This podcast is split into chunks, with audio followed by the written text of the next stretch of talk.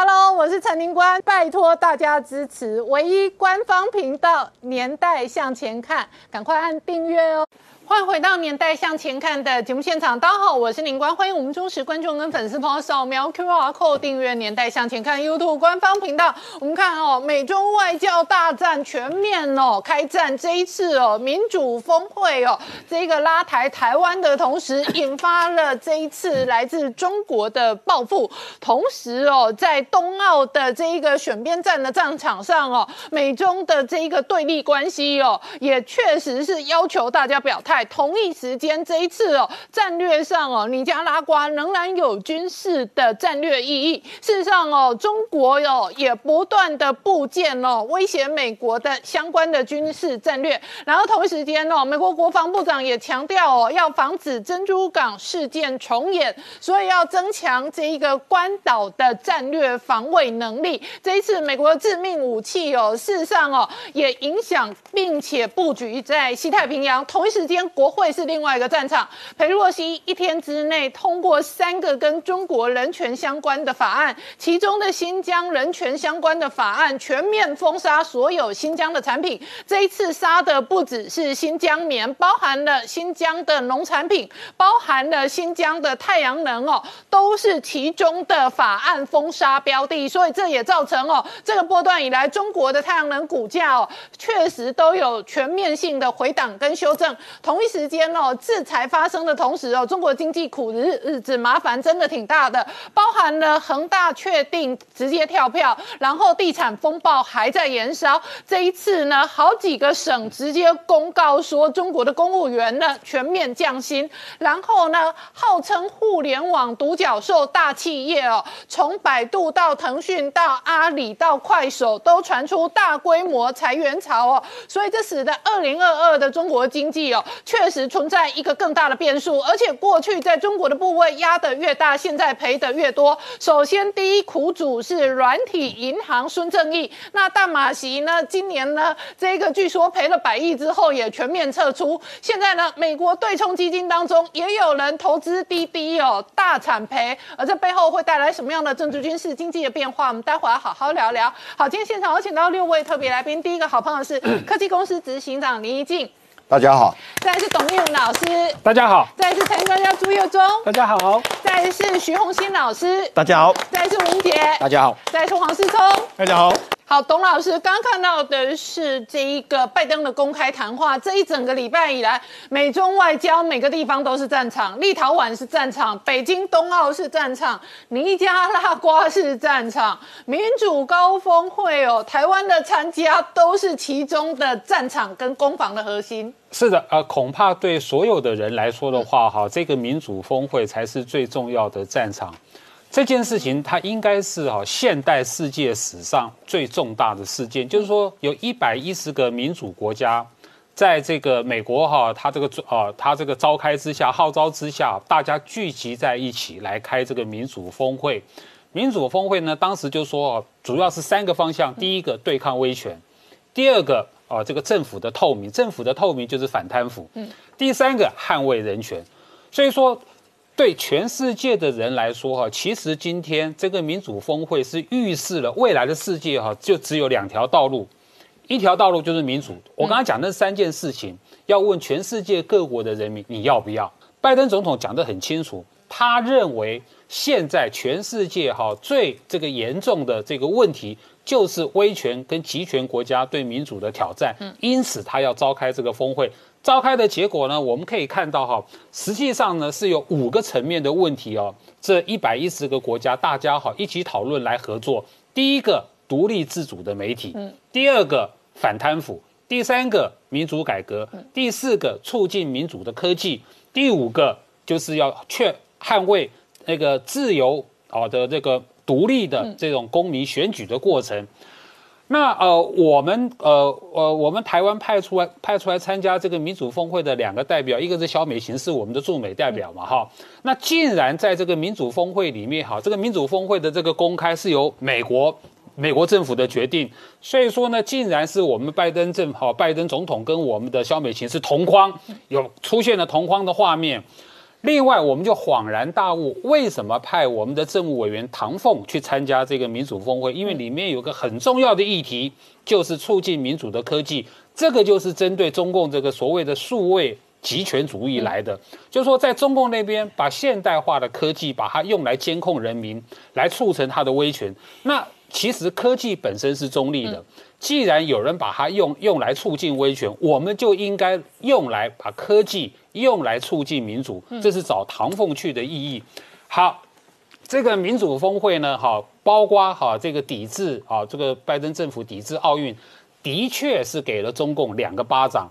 所以呢，哈，中共哈今天哈非常的火大。今天啊，中共不要说国台办了，中共的三大媒体啊，三三大央媒，人民日报、新华网了，好，央视同时丢出一个哦重磅的文章。这个文章呢，哈，警告。啊！警告台湾跟美国不要玩火，玩火自焚。这八个字就有趣了。呃，原来还有两个含义。第一个，原来我们在讨论民主峰会，民主对中共来说是火，嗯，所以要我们不要去玩这个火，因为原来民主对你中共来说是火。第二个更重要的哦，中共不是前两天才自己公布一个所谓的民主白皮书嘛？然后在拜习会的时候呢，习近平也有跟拜登讲。说这个好，我们中国是不一样的民主，是不是民主？好，要由他的本国人民说了算。所以呢，我觉得哈，对中共来说的话，你除了说骂别人不要玩火之外啊，其实第一个你该做的事情，中共你该做的事情是，你是不是有给中国的老百姓、中国的人民，哦，有这个机会，还有这个程序来说，你算不算民主？你要给中国人民这个机会啊，这个程序啊。第二个，你如果真不高兴，这个全世界真的有不一样的民主，你也开一个不一样的民主峰会。嗯，我就很好奇，就看你中共怎么开。嗯，中共当然不会做这些事情啊，中共还是玩以前的老把戏。哎，我觉得中共如果要开峰会，他去绕狼哦，非洲很多小老弟都可以参加，他也可以开出一个规模。哎，哎。是的啊，重点就是他当然成员不一样不是他刚刚才开了中非那个那个高层论坛嘛，就是说如果中共真的他如果敢的话，就把就把中非的这种所谓的高峰论坛把它改成民主论坛了，我就看你这个会怎么开，你的民主要怎么谈呢？啊，看看我我也想听听看非洲各国的那些国家怎么谈民主嘛，所以重点是在这里。可是当然中共不会干这个事情啊，中共。回到了那个老招嘛，好，所以呢就挖了我们的邦交国尼加拉瓜嘛。这次哈挖这个邦交国是非常有趣，跟过去哈呃我们中共挖我们的邦交国有重叠的地方，也有不一样的地方。最大的不一样，这一次呢是在反制美国的挖台湾的邦交国，反制美国啊，因为这个尼加拉瓜呢刚好呃美国拜登政府呢哈刚好等于说制裁了尼加拉瓜的这个总统哈这个这个。奥德加，嗯，啊，因为他已经四连任了，他的民主，他十一月七号，啊，是这个他们的这个选举总统，结果四连任，啊，拜登形容他那个那个总统选举是一个默剧，嗯，就说根本没有反反对者，啊，只是一个走过场而已。然后呢，呃，美国跟欧盟呢已经制裁了这个尼加拉瓜，其实当时我国政府是有公开的劝劝导。尼加拉瓜说：“是不是啊？呃，能够哦，这个尊重民主的程序。所以这个这个尼加拉瓜的总统奥德加呢，一怒之下跟我们断交，然后就跟中共哦走在一起了。那我还要强调的哈，就是说，其中共在挑这个断交的时间呢，它它其实是精挑细选的。我刚刚说了，不只有中美关系的这个角力哦，还有修理台湾的考虑，跟我们的公投一定是直接有关系的。我举例来说哈。”譬如说，二零一八年的五月到八月，那个时候呢，中共连续挖了我们三个邦交国多米尼加、哦，这个布吉纳法索、萨尔瓦多。那一年有九合一的选举。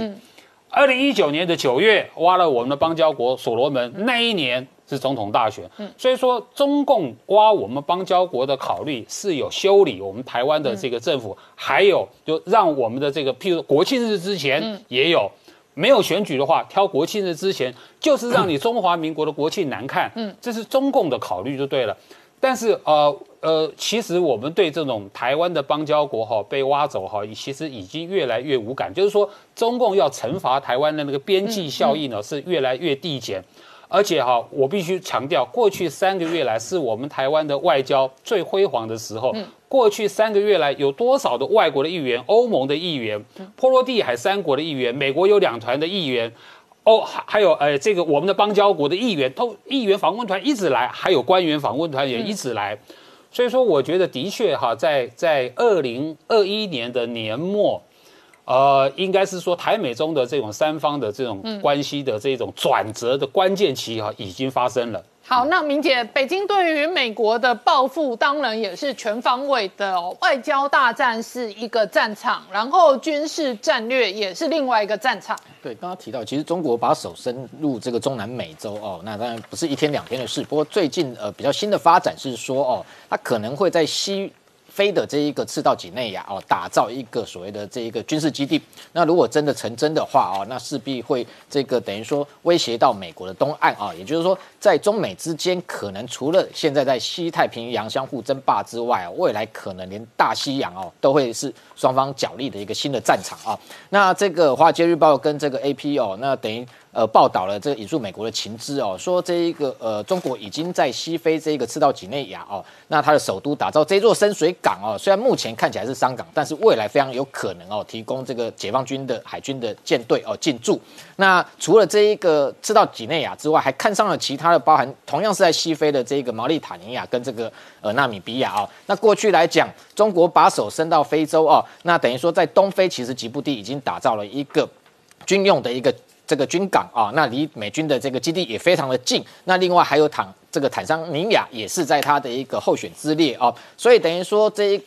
呃中共的这一个手段，那除了说这个有。目的在牵制美军哦，把他兵力全力集中在西太平洋的目的之外哦，当然透过他“一带一路”也在企图企图的这个掌控哦，其其他全球的重要的一个战略的一个位置哦。那同时在这个西太平洋部分，其实我们看到美军当然呃面对中国的这个军力的威胁跟发展哦，那把这个所有的资源呃现在看起来全部集中在西太平洋重要的一些美军的军事基地。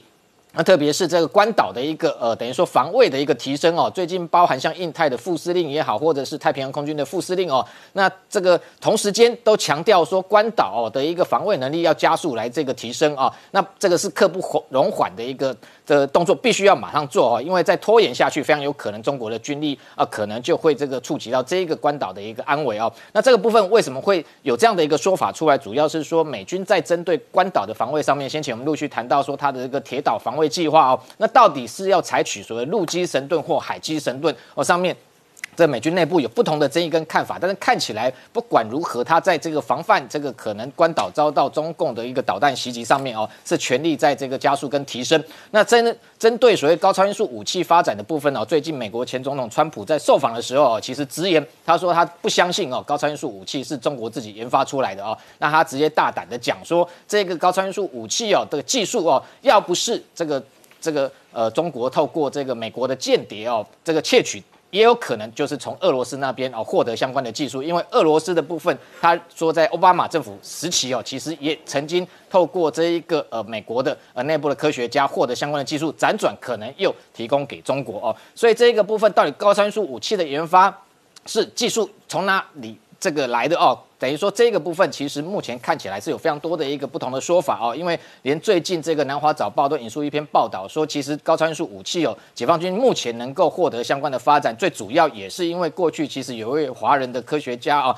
呃，工程师叫做唐明翰啊，他先前本来是在 NASA 哦，在两千年的时候其实就是在进行这样高超音速武器的一个研发计划，但是因为当时后来没有投注经费哦，相关的他在这一个后来到这个波音呃研发一型叫 X 四七 C 型哦这样的一个。高超音速武器哦，后来这个蓝图哦，呃，在二零一一年解密，结果被中国辗转获得哦，那才由中国自己进一步去研改哦，这样的相关的武器，那进一步发展，可能目前来讲就是这一个已经超越美国相关的技术哦。那针对这个高超音速武器的一个可能相关的威胁跟这个可能对美国的打击哦，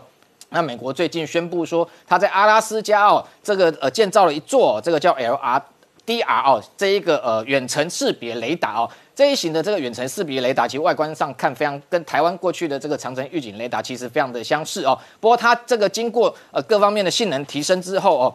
那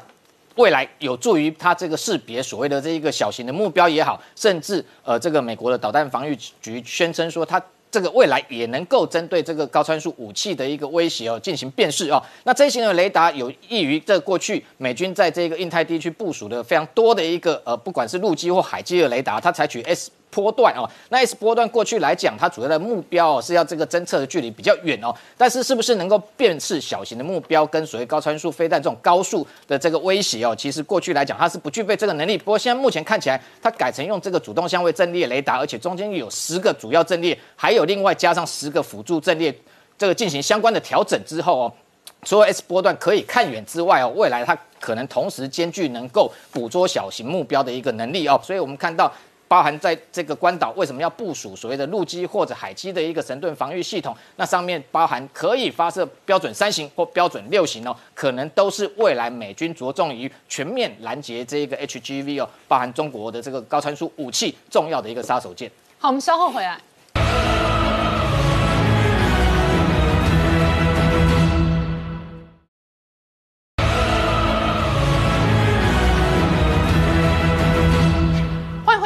向前看的节目现场，我们今天聊的是美中外交大战的同时哦，中国经济事实上传出来麻烦大了。首先第一个是李克强说明年 GDP 最好是五点四个百分点，但是外界怀疑中国明年可以有这样的成绩。最近有好几个省哦，直接公告告知哦，公务员直接减薪。同时呢，过去有超厉害的这一个号称世界级独角兽的互联网跟。高科技公司哦，陆续有好多个传出大规模的裁员，而与此同时呢，美国国会再丢一个新疆人权法案，这个法案全面封杀的是所有新疆的产品，其中的核心包含整个太阳能的产业供应链，那这也可能使得中国的产业链哦，再受到全面的重创。好。是从刚刚看到的是美国国会议员哦捍卫新疆人权的公开谈话，那主要的原因是哦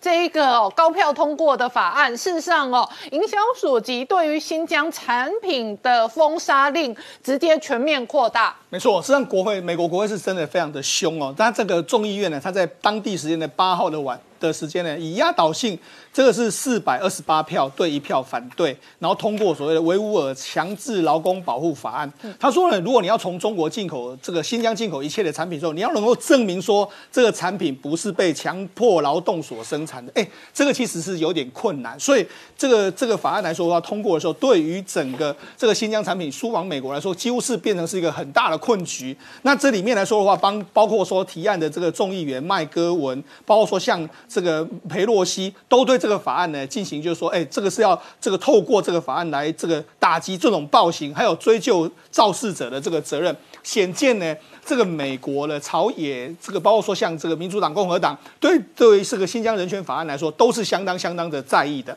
好，那因为。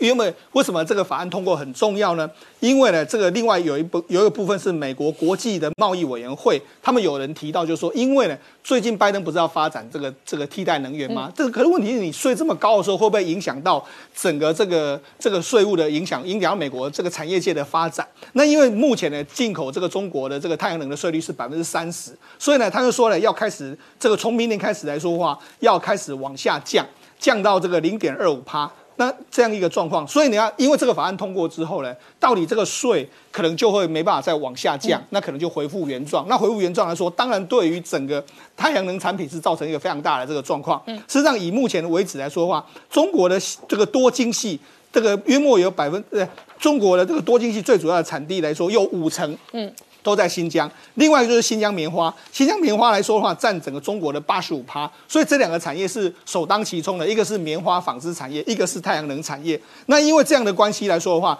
整个所有的中国的太阳能厂都出现一个重挫的这个局面。你可以看，包括说像金澳，金澳科技来说的话，马上就跌了大概四点八趴左右一个数字。另外，包括说像大全新能源公司。甚至是像保利协鑫，这个过去也是中国太阳能的一个龙头厂商。这个今年以来都跌快要三成。没错，那包括说像金科能源。或是陆陆基这个绿啊隆基绿能，事实上今年的跌幅都相当相当之重。那告诉你，就是因为这个美国要制裁，像这个新特能源都是一样的这个局面。美国要制裁，当然对于这个所谓多晶系产业，甚至是太阳能产业是首当其冲的。那除了这个之外，因为这个目前为止来说的话，我们台湾的产品跟这个中国大陆产品，某些程度来说是有点跷跷板的这个关系。所以呢，因为这个中国大陆这个制，因为中国大陆被制裁，所以所有太阳能股全面重挫的时候，台湾的太阳能股哎反而就受惠。譬如说像今天太阳能股今天都有庆祝行情，对，没错，庆祝老共的太阳能可能被封杀。是，其实今天盘势并不是太好了，但是包括说像元晶涨了约莫是四趴多，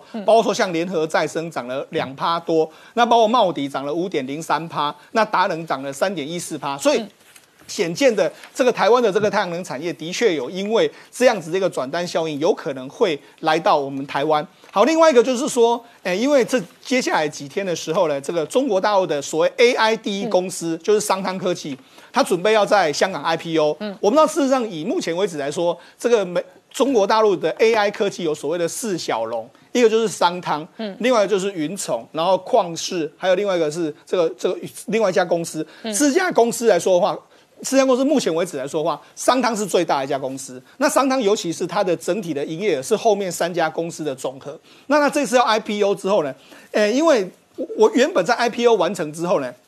听说呢，美国马上就会对它技技术制裁，会把它列入所谓的大陆军工企业的黑名单里面。那为什么要把它列入呢？因为事实上，这个过几天的时候，它挂牌的时候刚好是美国的人权日。那人权日要用这个制裁这个商汤科技来纪念美国的这个人权日。那当然了，因为目前的商汤科技里面来说，有有非常多是美国公司持有，包括说美国私募基金有持有商汤股份约莫三趴，包括说像富达国际还有高通。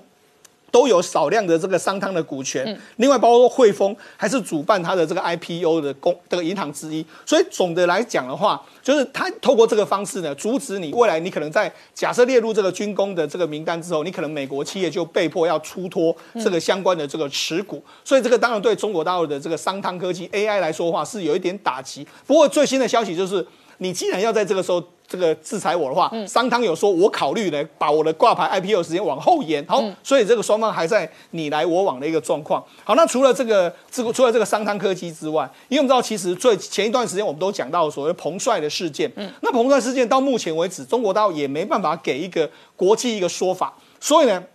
这个网球，诶，国际网球总会的消息人士就说，明年不会在中国举办所谓的世界网球的巡回赛。那甚至呢，因为他们目前为止来说，中国都没有给个说法，所以他们没办法接受。尽管说他有跟这个奥会主席巴赫报平安，但是目前网球界都还非常担心他的这个相关的这个事件。那当然了，这个相关的这个这个 WTA 相关的人士就说呢，我们呢不希望惩罚十亿人。当当然了，这个很多人都认为说，这个体育跟这个中国的商机是不能够失去的。但是无论如何啦，网球已经做出了相关的这个决定。那当然了，这个目前的国际上的外交的抵制冬奥也在进行之中。那至于说这个接下来会不会有更进一步的抵制中国体育的相关的运动，那我们就要看下去了。好，那我们请教一下怡静，美中大战现在全面开战，到处都是战场，所以今天新的封杀黑名单哦，杀到的是新疆相关的产业。是，然后呢，中概股的这一个可能全面性的下架哦，也是这一次攻防的核心。对，呃，最近几天呢，在中国大陆还有香港的网络上哈，流传着一个小故事啊。那像这种小故事，中国大陆叫做段子哈。那这个段子里面就讲一个股民呢哈，就是。他那个美好的一天呢，是从他那个呃住在恒大的房子里面醒过来，嗯，然后他拿着他的小米手机，然后他骑着小牛电动车去上班，嗯，哦，然后他用什么 QQ 音乐等等，他是在生活中所用到的许多许多的产品都是来自于中国的大型上市公司，嗯，然后所有这些大型上市公司呢，都是股票狂跌，对，哦，跌的那个。跌三十的百分之三十算是很少的。哦，有的都要跌到百分之九十几了。嗯，哦，那这个故事，股民去吃海底捞，打个滴滴，然后呢看爱奇艺，哎，这每一个都跌六十多趴、七十多趴、八十多趴，是，然后再去买个拼多多，然后呢，事实上呢，晚上还可以吃这个每日优先，跌幅六十五趴，然后用支付宝来支付付点钱，哎，阿里跌了四十八趴。哎，所以股民的一生 从早到晚都在赔钱呢。然后晚上哦，本来哦要看新东方的这一个课程，新东方也重挫将近九成。是。没有错啊，那这个事实上是一个黑色幽默嘛哈，但是事实上呢，这边讲的时候好像是中国股民很悲哀，事实上中国股民没有那么悲哀了，因为我们看到这些公司哈，这个蓝色的字的这些事实上都在美国上市，对，然后红色的字是在香港上市，哦，那这里面所有这些公司里面，倒反倒是没有在那个上海或者深圳上市的。哦，所以最是悲哀的人，事实上是美国的股民。对，哦，那中国的企业它要获得美国资金的方法，基本上有三种，一个当然就是直接在美国上市，嗯，然后它也可以在香港上市。那因为美国的很多的基金，包括一些那个退休人员的基金啊，或者是州政府的基金，都会去投资香港的股市，在那边买中概股。哦，那还有一种方法，当然就是在呃，中国企业也会在香港发行美元的债券。嗯，结果所有这些事情呢，现在都赔得一塌糊涂。嗯，哦，那我。我们要讲到这个事情，我们现在回到就是说，当初这些中国大企业是怎么起来的？好，那我们之前也在节目中讲过，就是说中国的这些创业家在过去二十年里面，他们就相信一个套路啊，一个那个炼金术啊。那在这个炼金术里面啊，基本上有五个步骤，第一个是编故事，第二个步骤是圈钱，然后做账，然后在美国上市。然后再回来亏补漏洞，嗯，哦，你只要照着这个套路、这个模式去做哈，一个穷光蛋可以在五年之内变成一个巨富，嗯，哦，那我们有讲说，这个是金融市场的林炳书，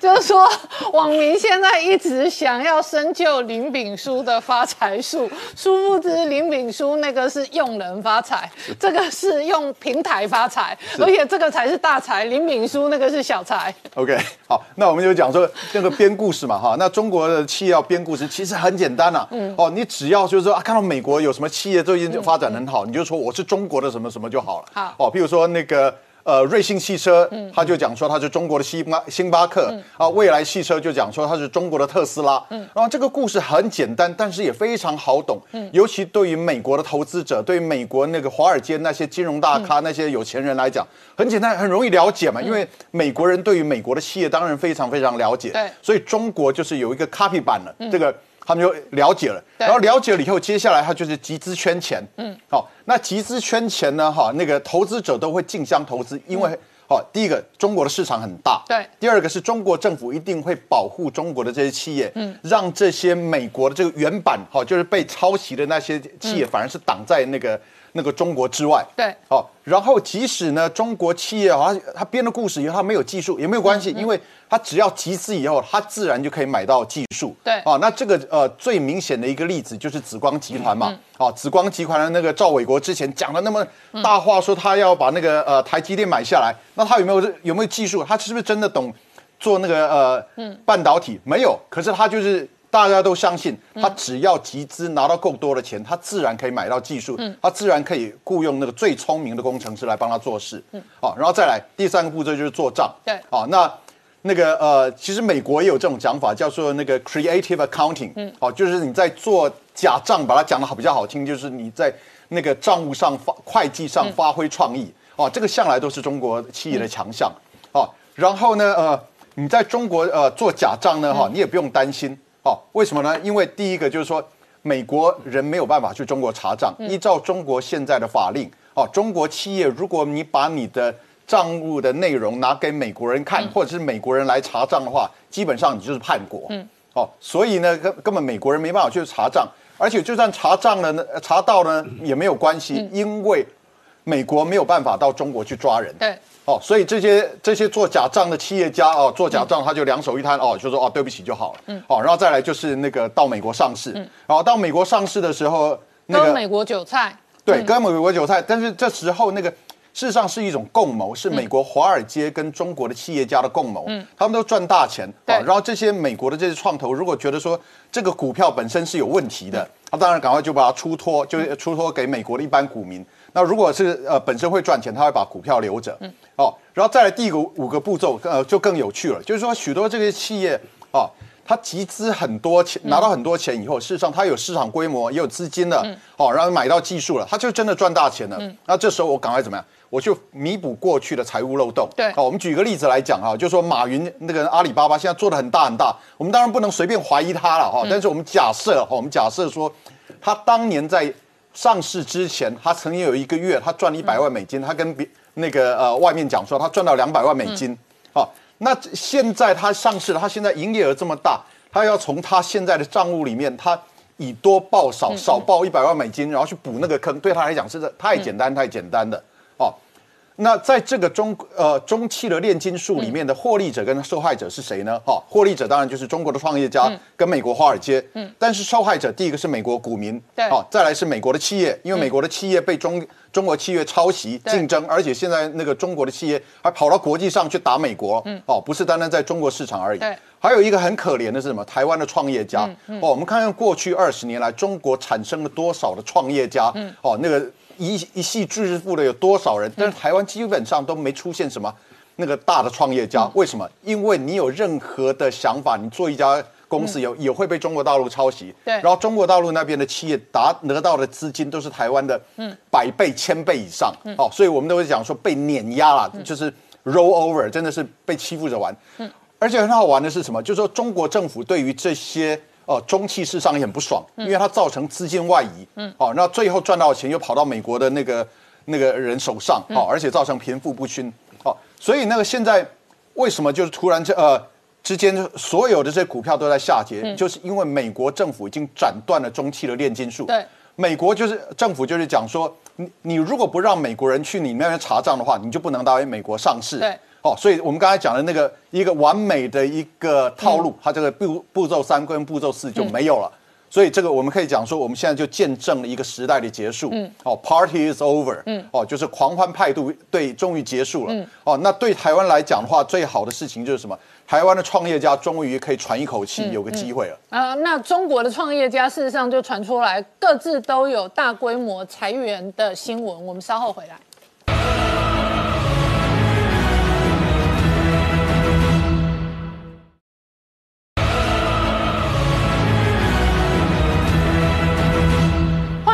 年代向前看的节目现场，我们今天聊的是哦，今天尼加拉瓜二度跟我们断交哦，那你会发现哦，背后仍然是美中大战的这一盘棋。可是这一盘棋每一个环节、每一个面向都影响着台湾。好，岳中刚看到的是美国国会议员力挺台湾的公开发言。同一时间哦，中国经济的复杂是一环扣一环。刚刚讲到许多知名的中国企业在美国挂牌的 IPO 炼金术现在被断了。断了之后，立刻影响到中国的就业。那特别是这一次传出来，首先第一个是年底哦，台湾的公务员在加薪，明年哦这个全面的军工就要加薪。可是中国公务员好几个省份传出来减薪，再来哦，刚刚点名的一堆大企业都在裁员，都在砍人。是哦，我们通常经济不好的时候，大家都会认为怎么样？公务人员是最安全的，铁饭碗，最不会受到影响。可是你居然看到中国大陆，尤其是哎，居然是江苏、浙江、福建，乃至于连上海这种大城市、先进、相对才这个经济好很多的这些省份，居然。告诉你他们在裁员，甚至哦裁员也就算了，居然他们的主管还跟他们说：“那你若觉得钱不够，那你下班去开个滴滴，送个外卖啊！” 哎，台湾是明定公务人员不可以兼差，结果他们居然鼓励你嫌钱太少，你就去兼个差吧。好，我们看实际的数字哦。杭州现在公务人员要裁薪百分之二十五，你看这是多可怕的数字哦。好，那再来呢？具体如果以年薪来说，基本上三十万年。新的可能就变二十万，我们说的是人民币，二十万的剩十五万。好，那比较轻微的广东省就停止补贴。好，比如说什么交通啊、房住房这种补贴就减少。好，上海更夸张了。派出所的所长减薪，而且一口气从三十五万减到连二十万不到。哦，减薪是超过四成呢。嗯，连下面的科员也要从二十五万减到剩十五万，也是将近四成的减幅。所以连公务人员都这个样子，那你就不要说一般的企业，那一般企业当然更惨嘛。我们看到这种规模的减薪，显然它中央跟地方真的很缺钱。没错，而且我们说都还是这种大省份、有钱的大城市，那地方性的。二级、三级、四级的城市，那就更不用讲了。好，我们再看到企业的部分，我们看到快手，哎，这跟这个抖音是那个竞争在伯仲之间的大公司。现在也传出要裁员三十趴，而且他真的很坏哦，他专门裁三十五岁以上。年纪比较大的、比较资深的，为什么薪水高嘛？而且三十五岁在他的定义里就是老人了。对，这觉得这是看看多残忍啊！啊，这真的是个很糟糕的事情。好，而且哦，他裁员，他就说，哎，我就按照你的考绩，考绩稀有，就是我们这边丙等以下的，基本上就裁掉，甚至连 B，哎，B 是乙等，乙等也有一部分人也要被裁掉。你看这个问题多大，而且不是只有快手有这样的事情哦。好，过去我们其实也都讲过了。好，包含爱奇艺啊，包含的腾讯啊，字节跳动，尤其字节跳动更裁了整整的七成，哇，你就知道这个问题有多大哈。那除了这些问题，而且月中我在打个岔，这些都是大企业哦，没错没错，大企业都在裁员减薪，那中小企业通常更难生存。绝对的，就像我们刚刚说，公务人员连大省份有钱的一级城市都在裁员，地方。地方政府那就更不用说了，这是一个很全面性的事情了。好，那再讲到的这个投资的问题啊，哈。美国这个每每每一季呢，其实他们有一个叫十三 F，就十三 filing 这个法案呢，它就是要求主管监监理机构要一亿美元以上的法人就要去公开他们的持股。所以这一次是公布第三季的持股里面呢，哇，结果一看呢，美国一堆的大企业都持有滴滴或其他的中国的这些相关的公司。我们就先从这个对冲基金讲起哈，美国的这些对冲基金按照这个。十三 F 的这个法案呢，所揭露的到九月底，一共持有滴滴一共有九千四百四十万股，已经比第二季少了一千多万股了。可是如果就九千四百多万股，假设他们都没有卖到现在的话，预估就是光对冲基金又亏损超过六千万美金。好，那再看到呢，比较有名的就是索罗斯，索罗斯到九月底的时候，他的基金还持有四百七十万股。好，那。这个亏损我们就不用多说了，不是只有美国的部分了。你看到新加坡的淡马锡，嗯，一样持还持有两千九百四十万股，所以就淡马锡光滴滴而已，就亏损了大概一千九百万美金。那不要忘了，还有其他国家，像加拿大的退休基金，乃至于加州的公务人员退休基金，都持有滴滴的这个。股票，嗯，那你看到光我们刚刚说，光从九月底到现在，它又跌了这么多下来。尤其说它准备要退要退场的话，那这个问题真的就很大了。好，那但是要说亏损，绝对全世界都比不过他。这个人叫孙正义。好，孙正义有多倒霉？我们稍后回来。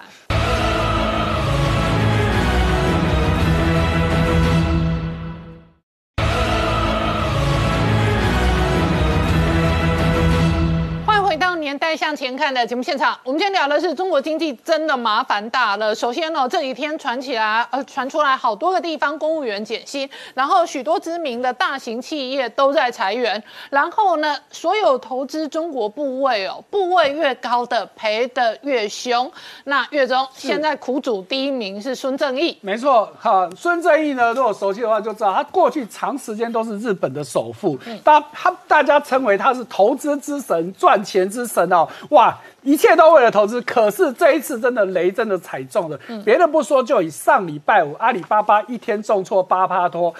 他一天就损失了五百亿港币和美金六十四亿。我们刚说了那么多退休基金加起来都还没有他一天。光一档阿里巴巴赔的多，好，那更不要说他的整个投资哇多到不行哦，所以我们就先以他自己公司软体银行的股价，今年以来就跌了三十趴，嗯，所以他以前是日本首富，他现在前三名都已经排不进去了，你就知道他有多惨。好，那所以呢，以他的这个整个。公司里面最重要的就是它的愿景基金。那愿景基金里面投资中国真的是妖兽多，真的是什么产业都投资。而且它最厉害的是，它专门投资那种未上市的公司。OK，也过去也因为这个真的是让他赚的非常多钱。因为你知道押对绑定就赚翻，像阿里巴巴就是最典型的例子嘛。他也是从阿里巴巴还是很小的时候，嗯，就投资到阿里巴巴这么大。好，可是你看哦，好，我们就是占。就类别来看，你看到这些网络公司有很多，我们好大家比较听过，大概就是字节跳动，可是抖音还没有上市嘛。那你这个。网络平台部分有上市的，就是贝壳找房。哎，刚刚那个中国的那个网民的那个里面也有提到这家公司，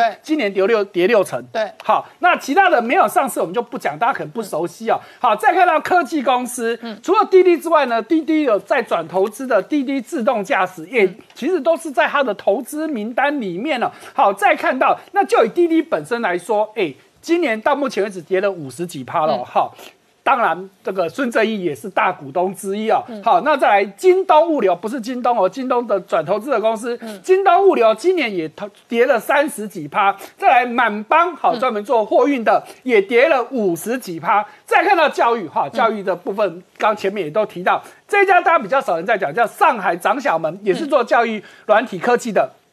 这一间跌了九十二帕哦，几乎就快要归零了嘛。哎，这个都是有跟新东方一样啊，对，都是同一类的嘛，就是做这种教育软体、线上教育的嘛，都这一波都是最惨的，都在这一块嘛。好，那甚至医疗的部分，我们这一波基本上中国打了那么多，其实应该没有打到医疗，可是。平安好意思在之前疫情大爆发的时候，其实涨得非常的多，可是今年也很惨，跌掉三分之二，六十六趴了。所以呢，我们就看到最惨的阿里巴巴，今年以来已经跌掉四十五趴了。好，那阿里巴巴是这个软体银行乃至于孙正义最主要的持股。那所以大家看到软体银行的股价，从今年三月以后就一路的坐云霄飞车往下掉，不是往上冲哦。所以大家就知道，这孙正义绝对是全世界最大的苦主哦。好。稍后回来。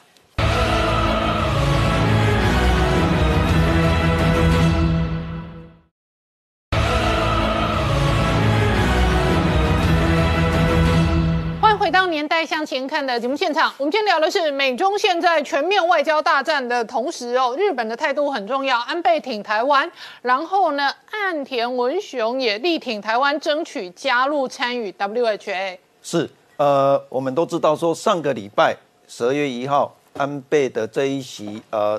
台湾有事等同日本有事的这一席话呢，其实吹奏了西太平洋的日美中台各各方之间的一一个混乱哈。那当然我们知道，当天晚上，呃，中国北京外交部就召见了呃日本驻中国大使垂秀夫，嗯，呃，召见来。呃，抗议然后表示中国的抗议的立场，但是垂秀夫呢也很有意思，给他的一个软钉子是说，哎，中国应该要理解日本国内目前对于台湾的看法，哦，这个是呃基本上日本的一个态度，但是我们更可以看得到说，呃，当安倍的这一席话出现之后呢，呃，可以理解到说，原来都是针对台湾议题，反而其他的议题好像。没有那么的针锋相对哦，好像就行礼如仪。但是对于台湾议题的话，这个好像中国就抗议的声浪不断哦。那我们可以知道说，呃，这一席话之后呢，最近这一个礼拜有三件大事应该要提出来呃说明哦。第一件事呢，就是呃礼拜天呢，呃这个美国的这个拜登政府呢，呃的发言人呢说了呃宣布外交抵制。北京冬奥这件事情，对，那他说了这件事事情之后呢，事实上是希望啊能够呃呼吁啊那个欧洲或者是日本的这些同盟的国家呢，能够一起来抵制北京冬奥这件事情。对，那有趣的是啊，澳洲已经率先提出了，但是五眼联盟都这一个跟进了，但日本还没有表态。对，日本的话是还没表态。那日本为什么还没表态呢？因为岸对，对不起，这个岸田文雄呢，他陷入了两难的局面。嗯，两难的局面呢，可以展现出两个方面来说明哈。第一个是，呃，日本社会呢，到目前为止还是有高达八成以上对于中国是反感的。嗯，哦，他虽然并不一定是采取抗中的态度，但是是对中国是反感的。所以这样子也会影响到自民党。所以我们看到九月自民党的总裁选举，还有十月的这个国会选举，所有的候选人。都要去去提到台湾的安全如何如何，来增加他们的这个日本民意的支持度，从这里就可以看得出来哦。这这这样子就会呃影响了这个安田文雄对于这件事情的一个谨慎。嗯另外一件事情呢，是呃当中当美国开始在这个批判呃有关呃这个中国的人权问题的时候，那其他的包含。欧洲或者是这个五眼联盟全部跟进，可是日本呢，又采取了一个似乎有一点点呃，这个保持等距离外交的一个态度。嗯，比方说，他对于日美同盟之间呢是强化的，嗯，可是他必须保持日中友好。嗯，这为什么会这样？因为呃，我们都知道说，日本跟中国还有台湾之间是属于这个西太平洋的这个区域，非常的地理环境上是非常接近，所以日本根本不可能无视中国的。存在。所以从这里我们就可以知道说，如果呃其他的国家，呃所谓的民主阵营的国家都都要抵制，甚至于可能只派出低阶官员出席的话，那日本自己本身单独派出高阶或者是大阵仗的出席，那可能也会造成。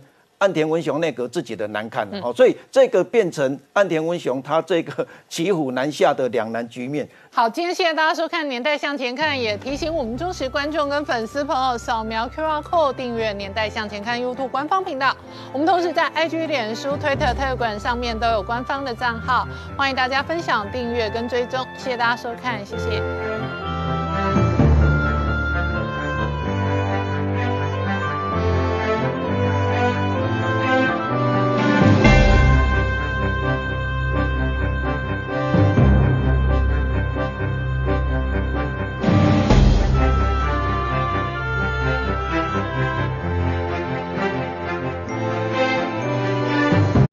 我是陈宁官，拜托大家支持唯一官方频道《年代向前看》，赶快按订阅哦。